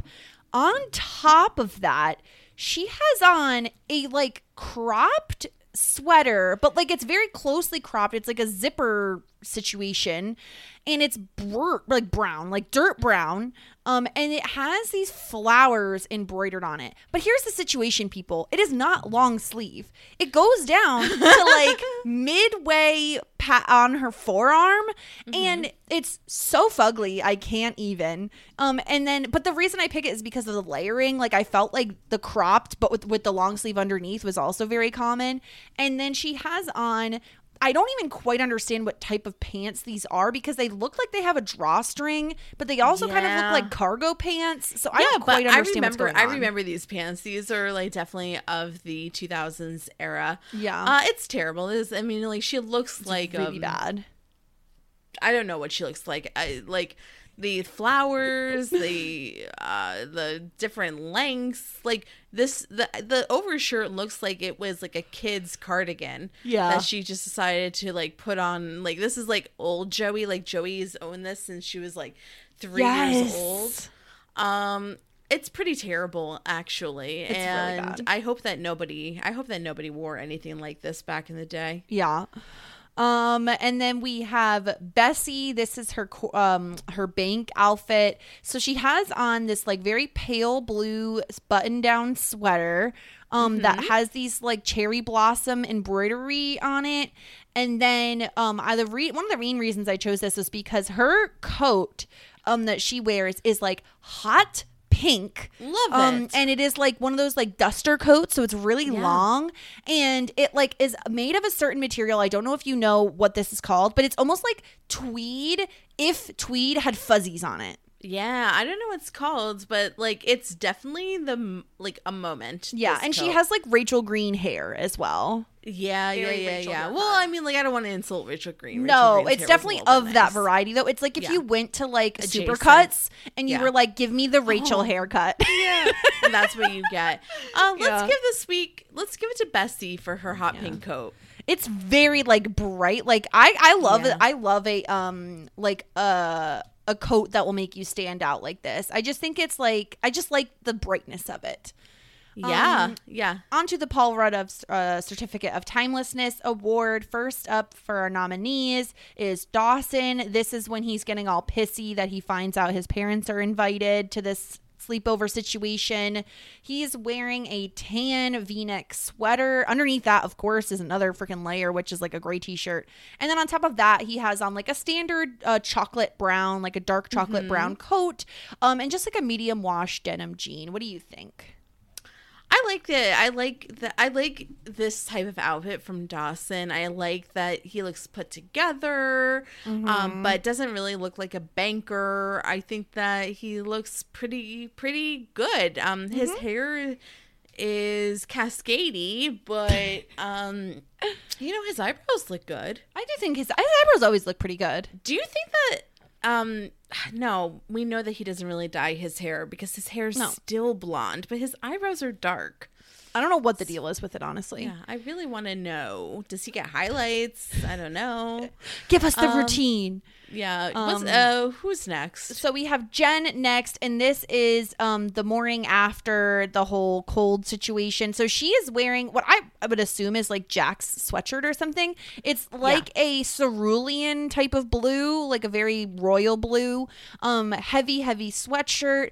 Um, and I couldn't see her bottoms, but I love this sweatshirt so much that I was like, I feel like this is a sweatshirt that anybody could be wearing at any time. And we don't see Jen in this type of outfit very much. Yeah, this sweatshirt is timeless. Like you could honestly place this picture aside from Mm-hmm. the quality at any time period and you'd be like, yeah, like that Yeah. looks like a sweater that somebody would have and or then, sweatshirt. Yeah, and then last up we have Joey's inconceivable tank top sleepwear um, from the coldest night of the year. But she Um, looks comfy. She does. She's wearing a gray ribbed tank top. Um, and on the bottom, she's wearing just comfy flannel pants. This was a moment for me. I was like, yes, everybody owns this type of outfit. Um, for but I think like in the winter it'd be more of a long sleeve top. But at the same time, Mm-hmm. I I love this casual look for Joey. Yeah, I really I really actually think that this is like a timeless like uh pajama. Yeah. Like for somebody that doesn't really own pajamas. Yes. Um I think that like I mean like those plaid pants will never go out of style Nope. for sleeping. Um and like a basic gray tank is like great as well. So I Mm-hmm. think I'm going to give this to Joey. All right. So Um, congratulations to Joey and Bessie, the dynamic B and B Potter B and B. Yeah, Potter sisters. B and B sisters. Winners, Amazing. winners and sisters. Um, Amazing. so yeah. we'll be back next week with season three, episode thirteen. I had so much fun, as always. If you want Great ep. what? Great episode. Oh. um, if you want to send in feedback, please do shit90spod.com, shit90spod at gmail.com. Um, and you know, Twitter, Instagram, all of those fun things. Sarah, what else do we have going on? in December, we are doing uh, lots of stuff. Lots of stuff. We have our friends uh, holiday episode rewatch where we will be ranking them. That will be towards the end of the month. Um, we are covering the Santa Claus with our friend and our theme song writer and singer, JD. We are also doing Home Alone with our friend Chappelle. Uh, and then there might be another secret, fun surprise thrown in there. Not Felicity, sorry. Amazing. I just like I feel like every like No, we surprise that we have, it, have yeah. to be like not Felicity. Yeah, no, it's fine. Listen, guys, we will eventually do Felicity. Like it's it is known to us, and I loved it, and I've had to hold back from watching all of it because I really enjoyed the pilot. So we're gonna do it, but just give us time. Um. Anyway, beyond that, you can catch me over at Community Building and Succession, over at Post Show Recaps. Been having a lot of fun with those podcasts, so check all of that out. You can find me at the Jess Sterling on Twitter, and you can find Sarah at Sarah Ferguson. I think that's all we have for you today. We ran long today because I we really enjoyed this episode, so of course we were going to talk about it a lot. Um, we will be back next week, is season three, episode thirteen, Northern Lights. Have a good one, everybody. Goodbye. Just ask. Kid 90 shows taught me.